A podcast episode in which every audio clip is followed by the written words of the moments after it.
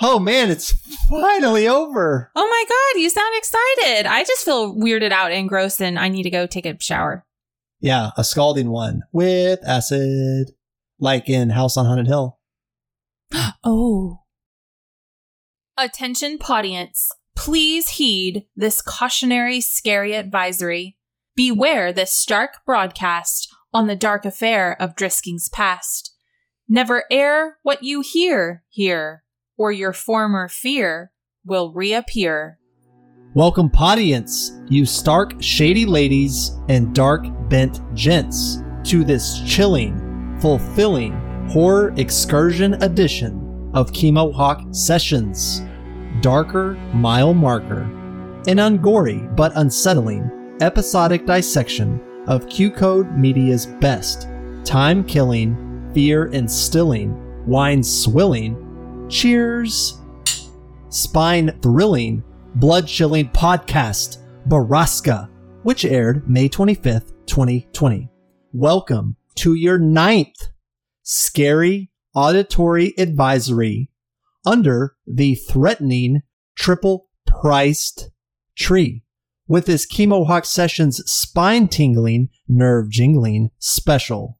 Darker mile marker, mile marker 9 on this episode's road, The Worth of Childbirth. That is a fan fucking tastic title, if I do say so myself. I'll agree. And I do. Today we inspect, dissect, and reflect on the season finale of Borrasca. Yay! Oh, sorry. Borrasca, the place where bad things happen, part two.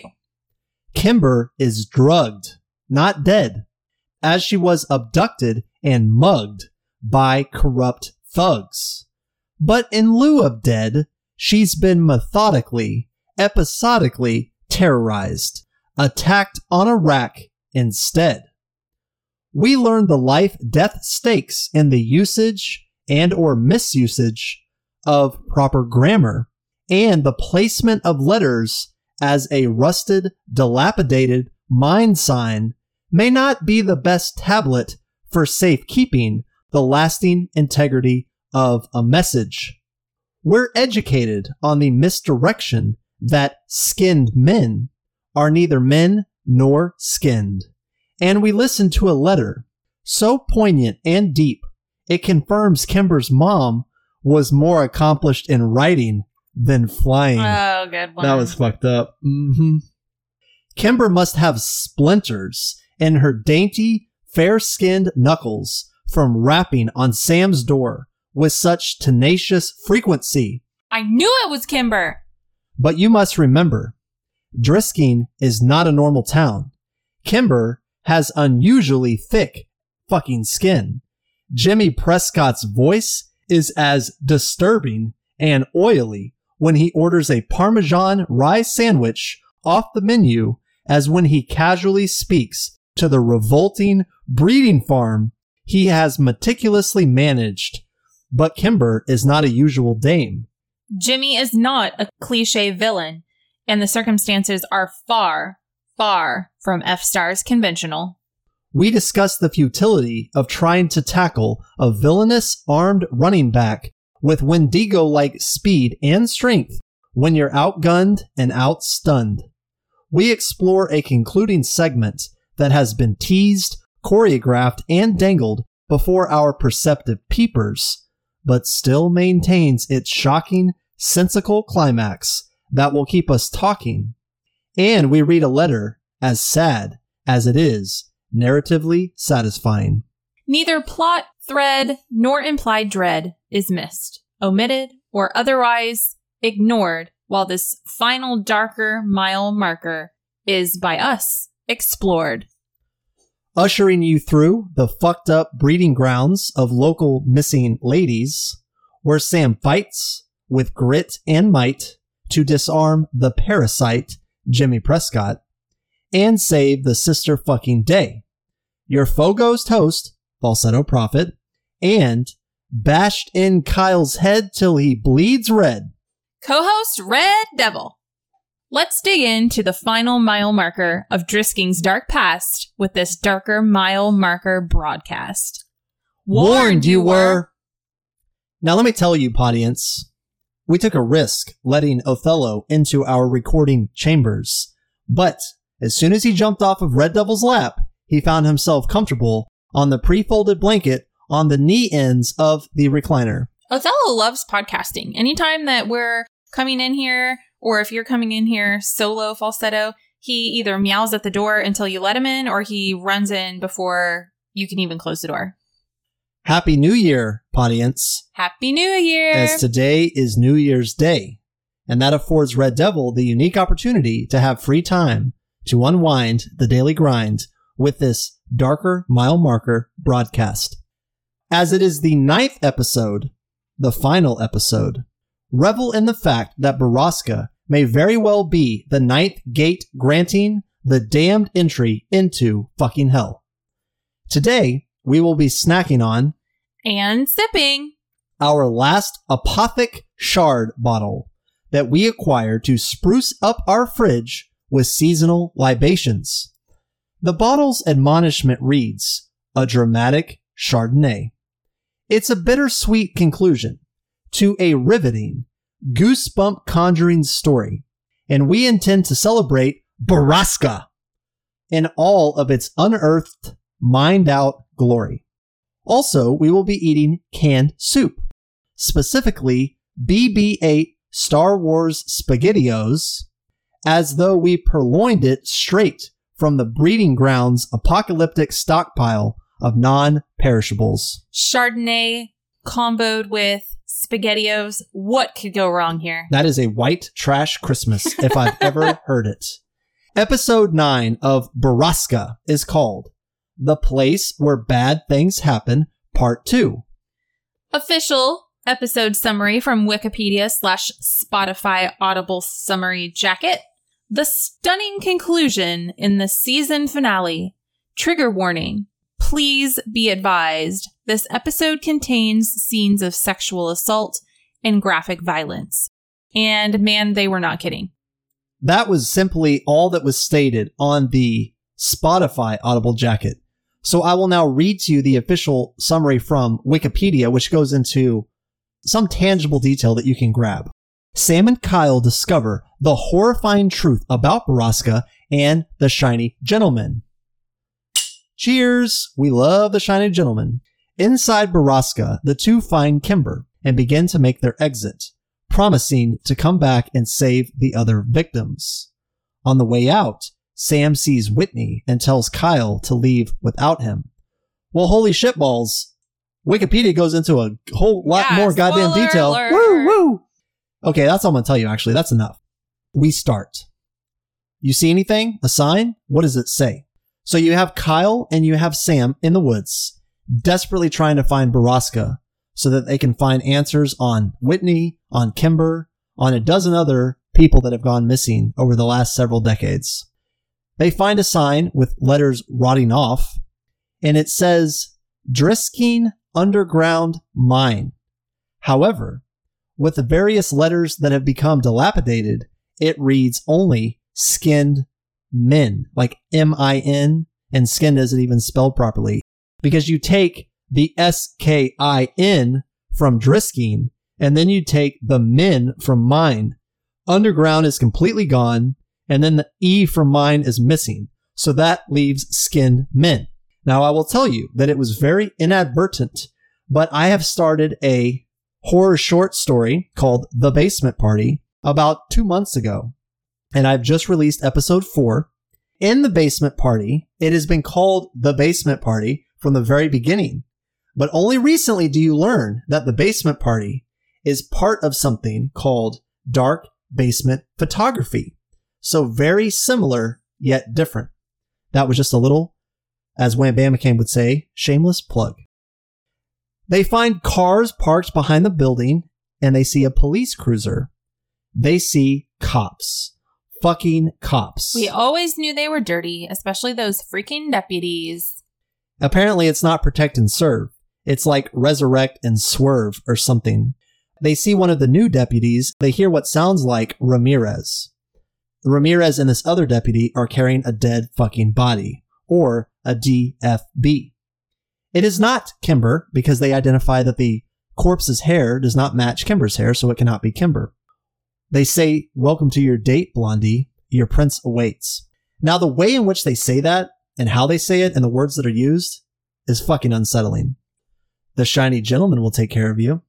They know now that it is Ramirez for sure. Sam and Kyle, that is. They hear a ringing in their ears, so we hear a ringing in our ears. Huge loud sound. Very good sound effects, especially now because we have heard the shiny gentleman from a distance, but now that we're hearing it up close as they are hearing it, it sounds really good. We officially identify the shiny gentleman as a machine that grinds ore or it's some type of a smelter. It is very loud. They say that the bones are the hard part for this machine to digest. They just leave the powder of the human remains there, and then after it builds up to a thick extent, they just blow it down the mountain. So for years, people have getting gnawed and mashed up by this shiny gentleman machine that breaks down iron ore, and they just blow, I guess with industrial blowers, I don't know, down the fucking mountain. Crazy. There's a shit ton of buildings in this clearing. Women are kept in the buildings, victims. And you never get a clear identifiable count, but it sounds like it's like Like a whole room. 12, 18 women or Yeah, something. yeah, definitely. And they're all in various stages of whimpering. Very disturbing. Yes. You hear wailing, you hear crying, you hear screaming. I get the impression that they're all in different stages of pregnancy. Some are probably four or five months along, some are much closer, I believe. And I just want to add that it's very interesting. I liked how they went about this scene because you can really tell, even though you're not watching this, you're just listening to it, you can really pick up on Sam and Kyle slowly trying to make sense of what they're walking into, what they're now witnessing. Now they find a stockpile of water, food, and medical supplies. It's what Kyle calls a doomsday prepper's wet dream, or I think Sam says that. That's why we're eating SpaghettiOs, because we're always trying to consume food that is consistent with the tone of the episode. SpaghettiOs are probably there as well. I doubt they're Star Wars SpaghettiOs, but hey. But SpaghettiOs definitely would be surviving the apocalypse. They are searching for Kimber. That's their primary mission because she's only recently gone missing. Jimmy Prescott, We learn. we've come to finally see the truth that not only was he strange, odd, and uncanny before, he's a full blown rapist. And JP, instead of Jimmy Prescott, might as well stand for jeering, jittery pedophile. He says Sam can stay, but that Kyle has got to go. Now, this is interesting. I don't know why he isolates Sam. Part of me thinks it's because Sam is the son Yeah, of the sheriff. that- that's what I was going to say. We've also been kind of clued in previously that the only reason Sam is alive is because his dad is the sheriff and has a little bit of clout. Kyle is elsewhere, searching the other side of the building. You hear, please fucking help us. Now, Kimber is in fact there. She is present and accounted for, and she is drugged. There are belts on her wrists and ankles, what I consider makeshift shackles. Kyle, remember, suffered a rib injury in a recent episode, but he is not letting that slow him down. Kyle takes off With Kimber. with Kimber. He rescued Kimber somehow, and they are making slow, but they're making progress away from this campsite. And then someone says that dying up here would be a real pussy move. Then you hear knock knock, here I come. And then I added, I smell the blood of a Missourian. Kyle takes Kimber away, as Red Devil just educated you on the fact of, and Sam gives him keys to take the vehicle. Sam has to stay though, because remember the Assembly Without Whitney episode that we provided, episode two? Whitney is still a hanging gerund. She is still out there and she is still unaccounted for. Sam finds Wit and he's asking her in her drug stupor, you know, what did they do to you? Hey, it's Sam, you know, your shitty brother. And then he asks Jimmy Prescott, what did you do to her? And then things get weird. Jimmy Prescott, who sounds the same as he always has, like his pulse rate is slow, his blood pressure is low. You would have to ask her handler. Okay, that's weird. And then he calls what they're doing the family business. Now, what does family business make you think of, Red Devil? Supernatural and my favorite, Jensen Ackles.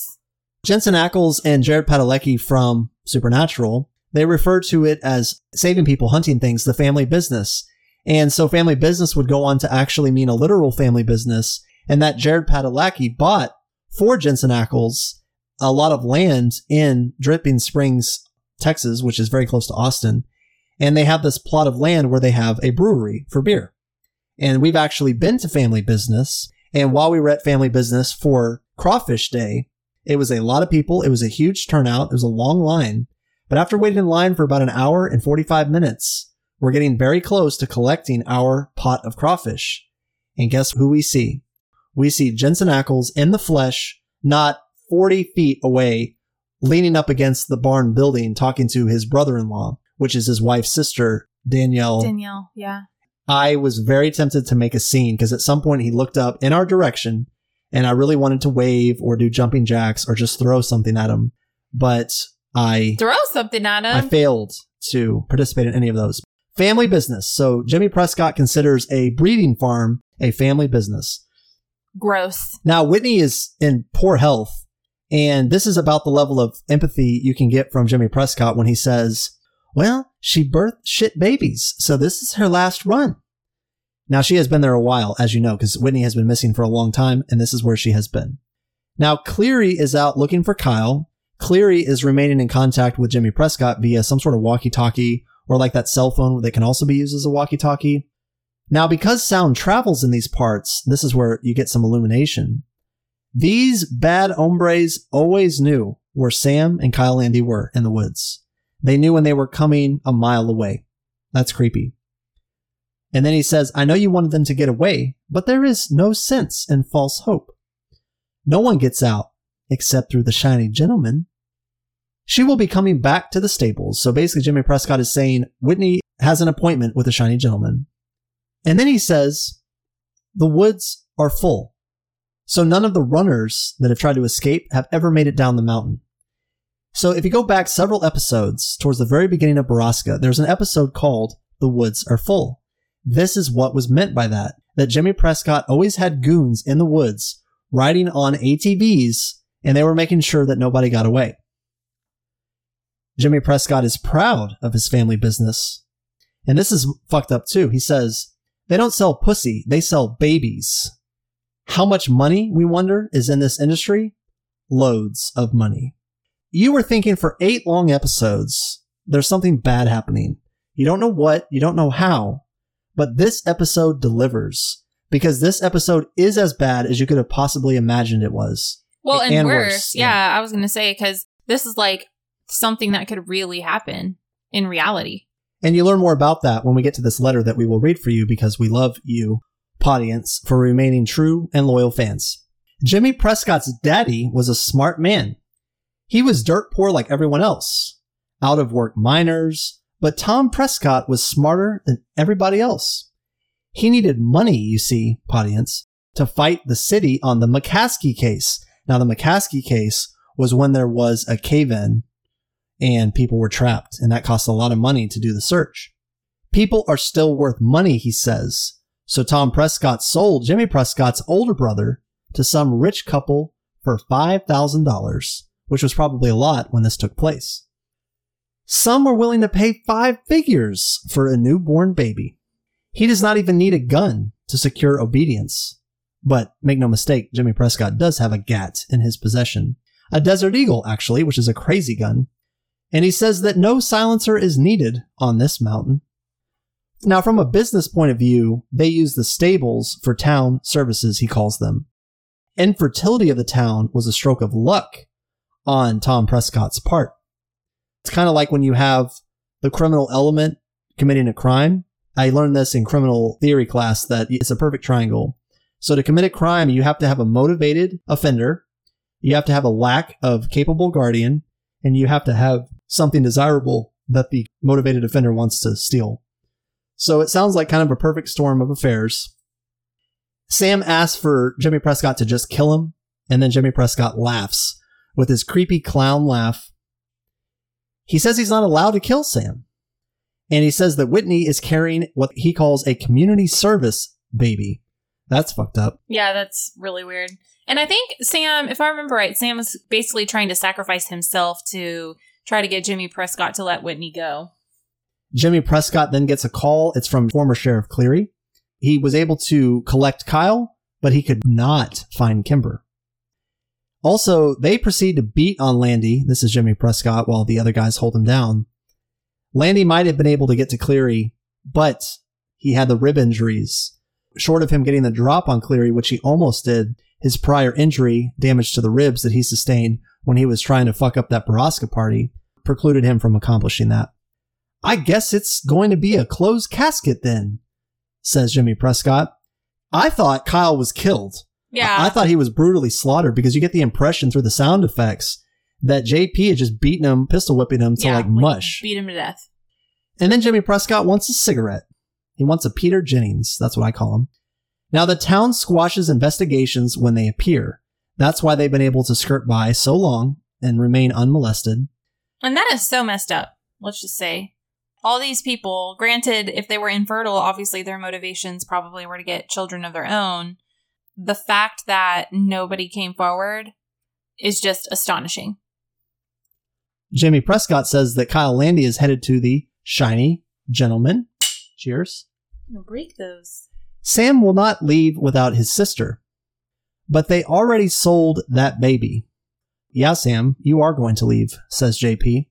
Cleary even offers Sam his truck. He says, Remember, kid, the woods are full. They are always full. They describe it as basically Kyle's head is like a ball on a string. Wow. Fucked up. Now, Kyle, please give me a sign that you are not dead. Sam is driving Kyle back to the hospital, and he's desperately trying to reach out to Kyle to see if he's still alive. This is when we learn that all the cops were using ATVs to collect people that were trying to run away. Now, there was mention of ATVs in the very first episode, so this is not a deus ex machina. This is something that has been laid out beautifully. Once Sam takes Kyle to the hospital, then they will try to search for Kimber. And then they say they'll all move to Canada. Ah, Canada. Remember that movie Argo, directed by Ben Affleck? Yep. They were pretending to be Canadians because that is always a safe call. But Sam runs into the hospital and he claims that Jimmy Prescott beat the shit out of Kyle Landy. He's told to go call his dad. That's what the nurse tells him to do. For whatever reason, he's desperately trying to get an update just on how Kyle is doing. But this nurse says, I cannot release any information to you. That's pretty bad. Sam will have to talk with Kyle's mom about it if he wants to know the condition. They won't even tell Sam if Kyle is fucking alive or not. It's fucked up. This HIPAA stuff is real. It's the real deal. Oh yeah. Now, Drisking may not even have six businesses operational, but they will follow HIPAA. It's crazy. Kyle's mom is blaming Sam because, as far as Kyle's mom and the hospital and everyone else is concerned, including Sam's dad, they all think that Sam beat the shit out of Kyle within an inch of his life because of a spat that they had. Sam's dad subsequently arrives. Mrs. Landy, Kyle's mom, thinks, of course, that it was Sam who beat the shit out of Kyle. Sam is pleading with his father. He tells his dad everything. He's like, look, we got women that are being raped up in this mountain and we need to go save them. This is where all the missing people go, dad. Sam, of course, is still swearing at his dad. I think since like episode three, he's been saying fuck you to his dad like every passing episode. And now they're both dropping F grenades, which is funny. And we're starting to see the true colors of Graham, if you ask me. He says that they make noises intentionally to scare people away on the mountain. So this is very strategic. The whole reason that you'd hear the shiny gentleman, you'd hear all these creepy sounds, that was the cops' way of keeping people away. Graham tries to reason with his son. He's like, look, if Kyle dies, or if his parents sue, there's nothing that I'm going to be able to do for you, Sam. Sam says he does not give a fuck about prison. Now, Cleary's truck is green. And interestingly, it was not at the hospital after this is all addressed, which means that someone must have moved it. Now, once Sam tells his dad that Whitney was at this place on the mountain, Graham tells his son to get the fuck out of his car at gunpoint. He's Oh, pointing, yeah, he's pointing yeah, the gun at Sam. He's like, Sam, now, to be fair, Sam's pushing him pretty fucking hard. But Graham's like, Sam, you have been shit talking my daughter. You're just a menace. You need to get out of the car. If you remember, audience, Sam saw this dollhouse that belonged to Kimber out in the woods. Did you always know, Dad? That's when Graham points his gun at Sam. And he says, very calmly, Your delusions have made you insane. I don't care if you go to prison. You spread filth about Whitney. You are not my son. Now get the fuck out of the car. Crazy. That reminds me of an exchange or two that I think I've had with my father over the Oh. years. Well, he didn't have a gun. Rubber band gun, maybe. Kyle was right about you, father. Damn, that was cold. Colder than a penguin's gonads, I say. Now we're back in Leah's office, and you know what that means? Tick fucking talk. It is almost 9 p.m. If you remember, Sam had a standing appointment with her at 6 p.m. It has been three hours, so from 6 to 9. What happens next? She asks. We want to know too, of course. We're dying to know. Sam says, What home? No, I did not go home. He says he stayed in a hotel on the edge of town and slept behind the hotel. But he said it was summer, so it was okay. I'm like, what the shit? That's when all the cockroaches come out. Uh, He could not sofa surf as he had been labeled a violent thug and nobody wanted to have anything to do with him.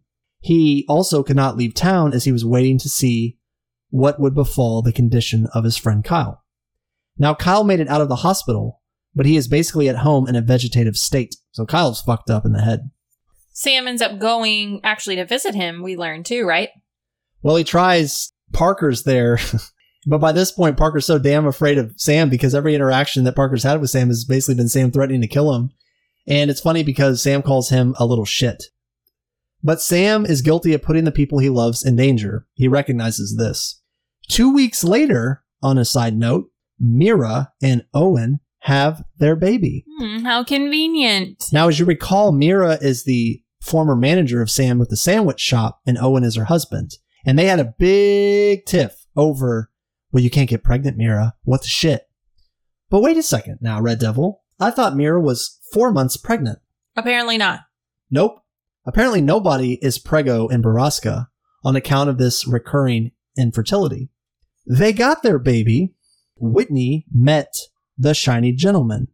So if this is correct, that means Whitney is dead and fucking gone. And blown down the mountain. Now, the Borrasca party, as Sam says to Leah, was so loud last night, Sam could hear it from his hotel on the outskirts of town. The local police department in Butler County, Leah brings to his attention, was running a trafficking operation. She's at a loss for words. She's just like not understanding. Yeah, Sam called the FBI over a period of time. He called the state police. He even called fucking senators, asked all of them to check out this mountain business, and nothing happened. Well, what happened to Kimber? We really want to know.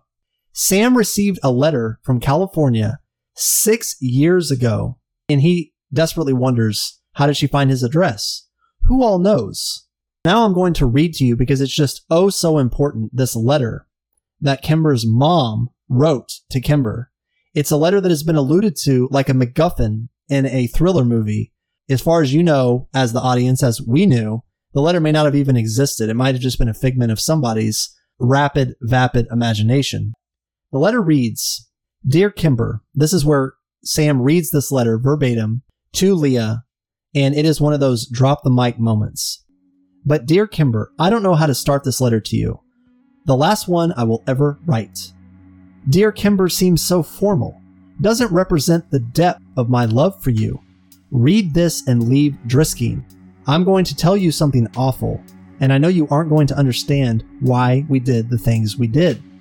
It was born out of love. At least that's what we told ourselves. As you read this letter, please remember that you will always be my daughter. I'm leaving this world because of what I've done to you, not because of what you are. I don't want you to be ashamed of what you are, because who you are is beautiful. We've done horrible things, and some of us live with the guilt better than others. You need to know it all, so I will start from the beginning. With emotion! Decades ago, the women in Drisking started to become infertile. We were told it was because of all the iron ore in the water table.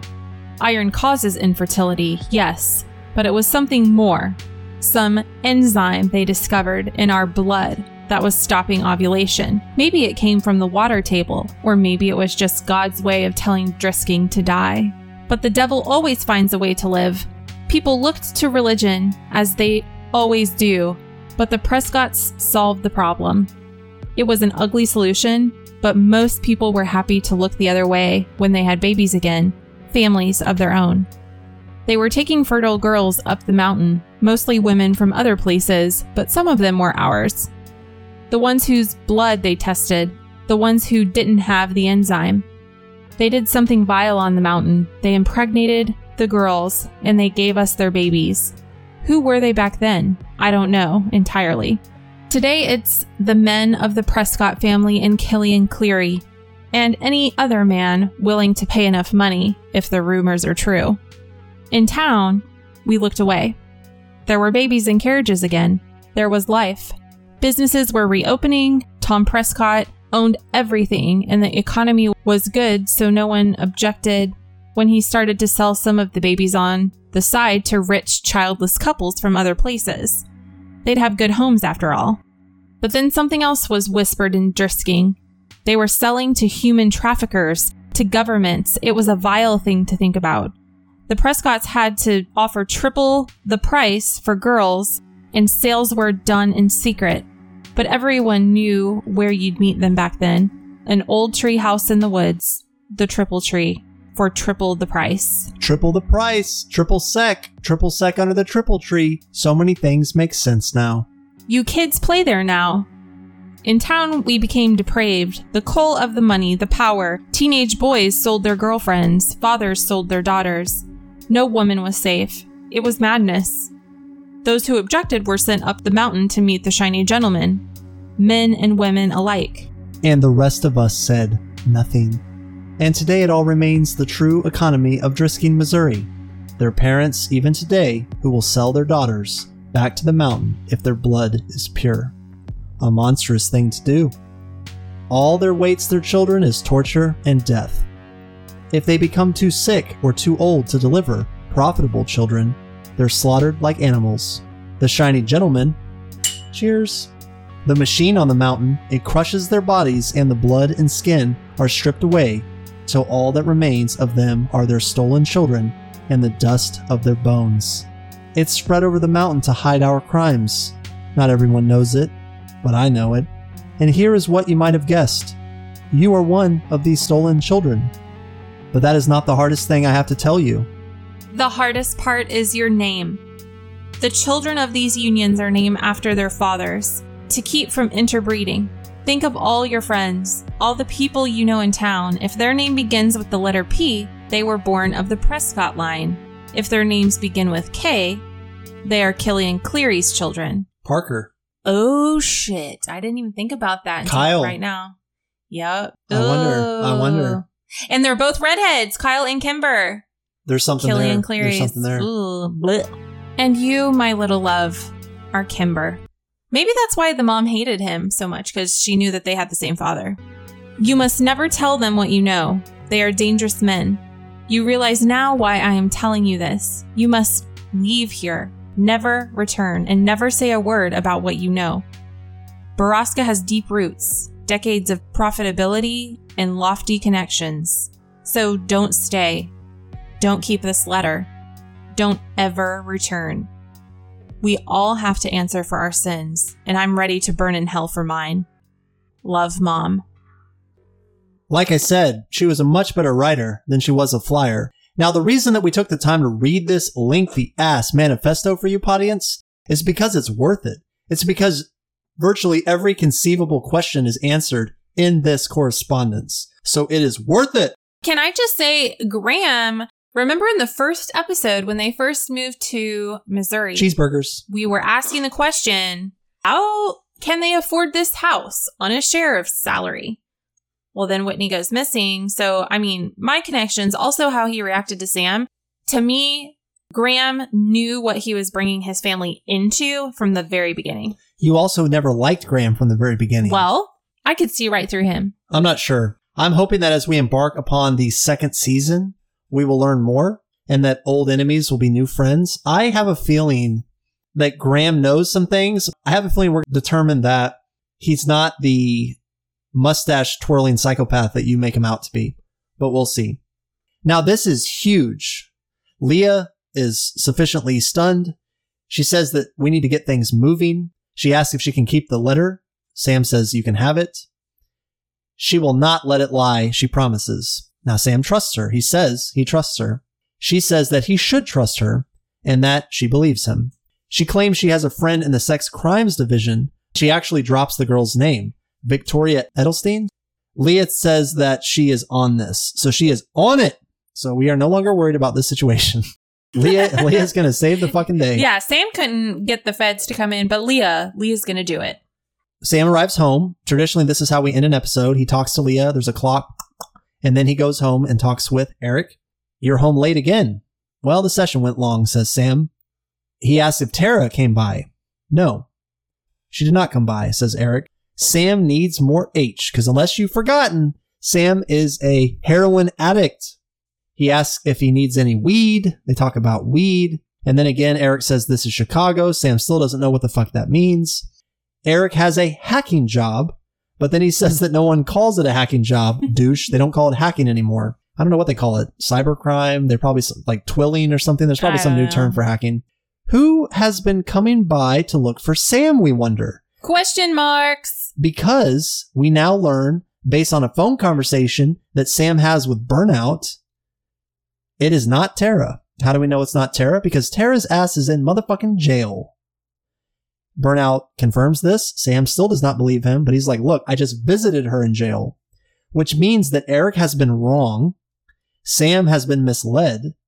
Tara is jailbait. Well, Eric tried to tell him, but Sam wasn't listening. Well, I just thought that Eric was under the impression that it was Tara because they would talk about how hot she was. And then Eric was like, Sam, why are you not hooking up with Tara? She's so gorgeous. And then Sam's like, well, that's Burnout's girl. It was a little bit of, I think, intelligent misdirection on behalf of the author. That's what I think. But who has been coming by? There's a knock on the door.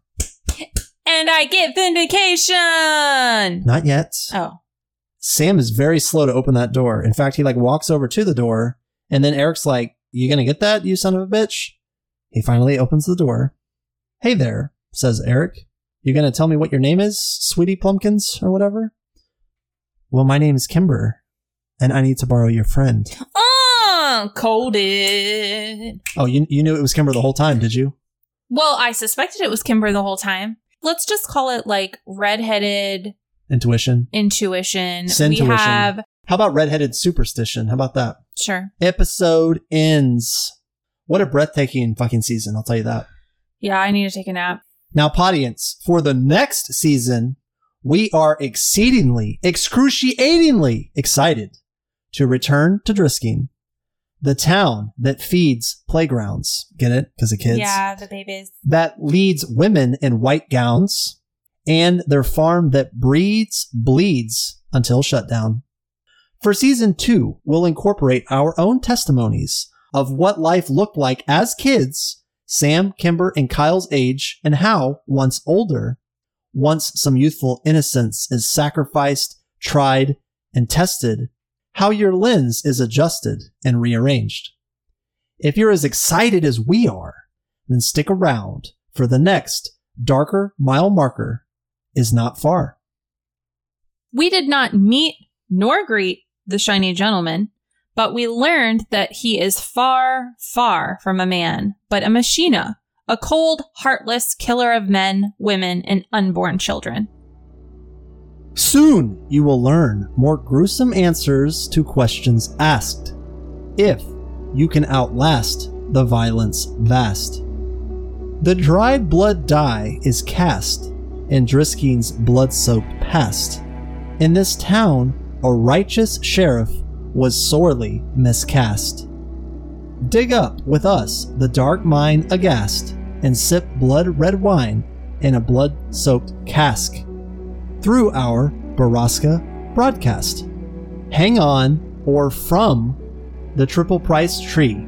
Soon, you'll discover the second season of Borrasca with Falsetto and me. Warned you were falsetto and Red Devil. out.